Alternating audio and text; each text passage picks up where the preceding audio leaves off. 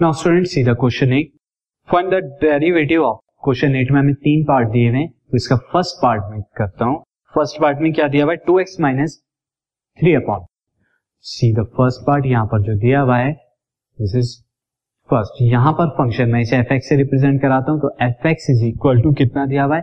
Two x minus three by four अब इस function का डेरिवेटिव क्या हो जाएगा? Now see f dash x is nothing but d by d x of two x minus three by since derivative जब हम करेंगे, पहले टू एक्स का करेंगे, फिर थ्री बाई फोर का। तो टू आगे आ जाएगा और d by d x of x minus d by d x of three by four क्या हो जाएगा? ज़ीरो हो जाएगा। And d by d x कितना होता है? वन होता है, क्योंकि एक्स का डेरिवेटिव वन तो आंसर टू आ गया। Now see next part this podcast is brought you by Hubhopper शिक्षा अभियान अगर आपको ये पॉडकास्ट पसंद आया तो प्लीज़ लाइक शेयर और सब्सक्राइब करें और वीडियो क्लासेस के लिए शिक्षा अभियान के यूट्यूब चैनल पर जाएँ।